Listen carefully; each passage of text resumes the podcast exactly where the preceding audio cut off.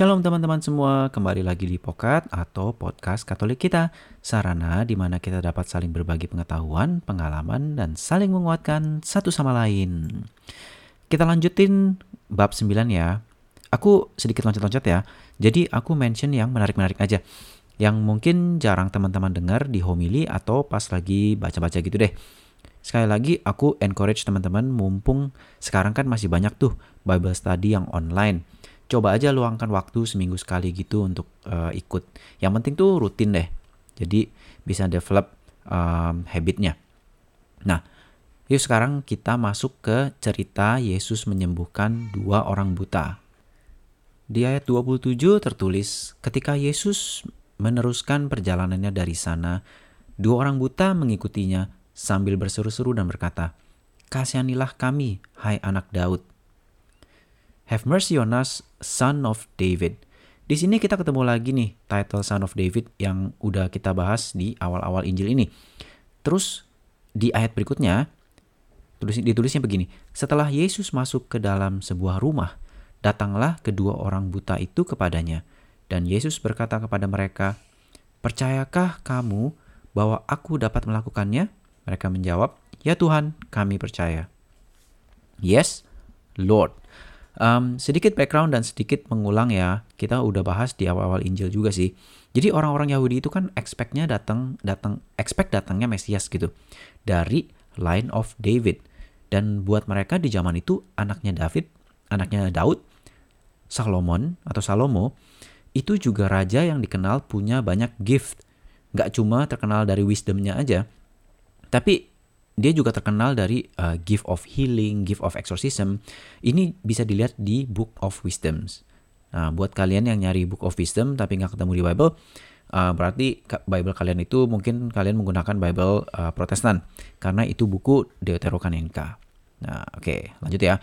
Um, jadi kronologikalnya orang-orang itu mulai manggil Yesus Son of David setelah dia perform miracles, perform healing, jadi ada relation ke orang-orang itu antara Yesus dan Salomo.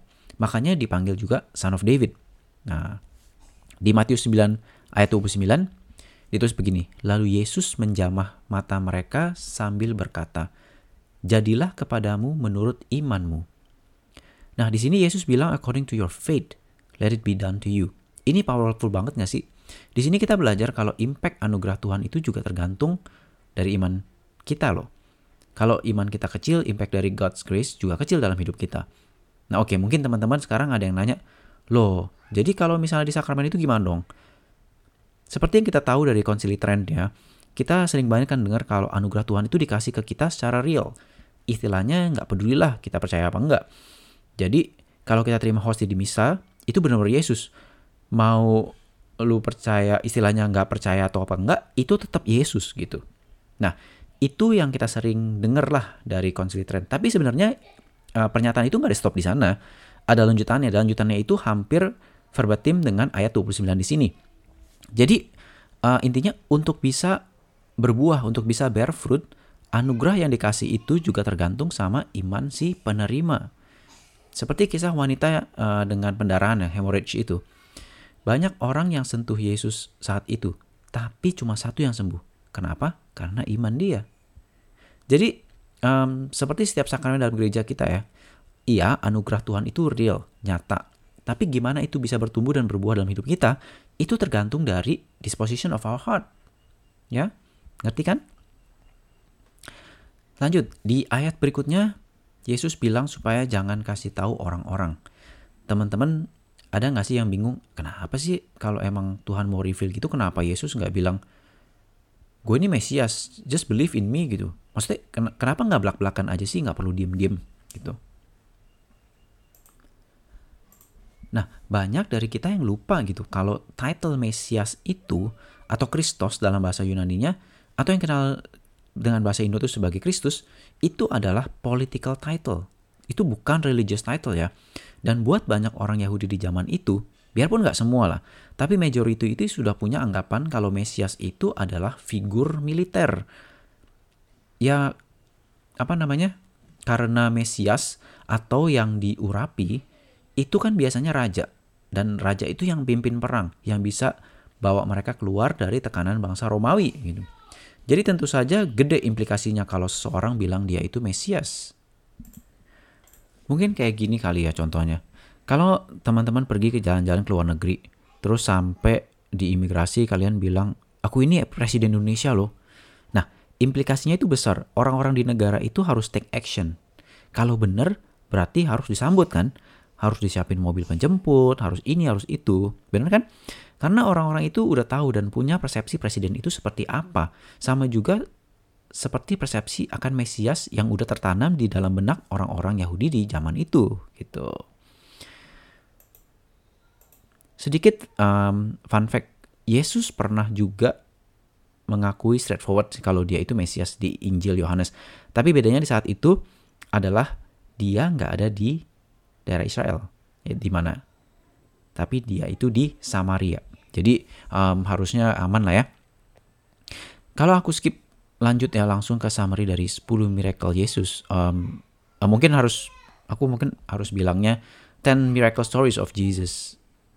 Karena miracle-nya ya kalau dihitung pasti lebih dari 10 lah ya. Jadi um, setelah 10 kisah tersebut kita itu di kayak dikasih summary mulai di ayat 35 di mana Yesus kasih sedikit image akan uh, domba dan gembalanya. Terus um, di mana tuayannya banyak tapi pekerjaannya sedikit. Nah, yang gitu-gitu. Cuma sebelum itu aku mau mention lagi tentang apa yang kita udah bahas sampai sekarang, yaitu otoritas Yesus. Dia yang adalah Mesias, Raja, yang punya full authority, mengajarkan kita banyak hal tentang the kingdom. Sebenarnya ya lucunya, kalau misalnya banyak dari kita ditanya, sebenarnya the main teaching dari Yesus itu apa sih? Secara spontan secara spontan ya mungkin kita akan bilang, oh Tuhan Yesus tuh ngajarin cinta kasih gitu. Bener nggak? Tapi kalau kita telah lagi, kita baca lagi benar-benar misalnya parabel-parabel dari Yesus, yang mana yang ngomongin soal cinta? Aku nggak bilang kalau itu nggak penting ya, tentu saja itu penting banget gitu cinta kasih. Tapi kita sering lupa dan nggak ngeh kalau selama ministrinya Yesus, yang selalu muncul dalam ajaran dia adalah tentang the kingdom, tentang kerajaan Tuhan atau kerajaan surga. Tergantung kita baca di Injil mana. Um, ingat lagi dari pokat pertama Injil Matius ini. Nah, kenapa itu aku mau mention sekarang? Karena seperti yang mau disampaikan di kisah-kisah mujizat tadi, yang mau nunjukin otoritas Yesus, kita itu kadang-kadang sering kayak gini. I love Jesus, but it is the church that I do not want to have anything with. Atau kita bilang, ah Yesus aja tuh cukup, gue cuma perlu sayang Yesus. Gue nggak perlu gereja. Gue nggak perlu datang ke gereja. Buat kita yang suka mikir uh, kayak gini kita kudu refleksi lagi. Coba deh mikirnya gini. Bisa nggak sih kita bilang oke okay, uh, raja gue mau taat sama lu tapi gue nggak mau uh, gue nggak mau ngakuin kerajaan lu gue nggak mau ngikutin aturan-aturan di kerajaan lu bisa nggak sih Gak bisa kan kalau kita nggak ngakuin kerajaannya dia, kita itu otomatis nggak ngakuin dia sebagai raja. Logis kan? Kalau kita um, sebodoh kita dalam gereja lah istilahnya ya, jangan berani-beraninya deh ngomong kalau kita itu benar-benar sayang sama rajanya, yang adalah Yesus sendiri itu kan. Nah, kembali lagi ke ayat-ayat terakhir di bab 9 tadi ya. Matius 9 ayat 37 dan 38 ditulis begini. Maka katanya kepada murid-muridnya, Tuayan memang banyak tetapi pekerja sedikit. Karena itu mintalah kepada Tuhan yang empunya tuayan supaya ia mengirimkan pekerja-pekerja untuk tuayan itu. Ingat ya, kalau di sini itu kita diajak untuk menjadi pekerja untuk tuayan itu. Kita itu nggak responsibel untuk berapa banyak tuayannya gitu loh. Kita cuma diminta untuk jadi pekerja untuk tuayan-tuayan yang sudah disediakan. Jadi teman-teman yang sudah ikut mendengarkan pokok sampai saat ini, di tahun yang baru ini yuk kita sama-sama coba belajar lebih lagi. Dengan begitu kita tuh bisa lebih ngerti, terus dengan pengertian yang baik, kita bisa live our faith. Dan abis itu pasti kita akan tergerak untuk share iman kita kepada orang lain juga.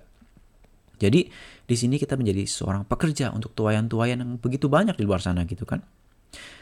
Sampai di sini dulu pokat kali ini. Uh, semoga bisa memberkati banyak teman-teman di luar sana. Aku tunggu feedbacknya di DM instaku at pio.wardi.jerat. Thank you for listening and God bless you all.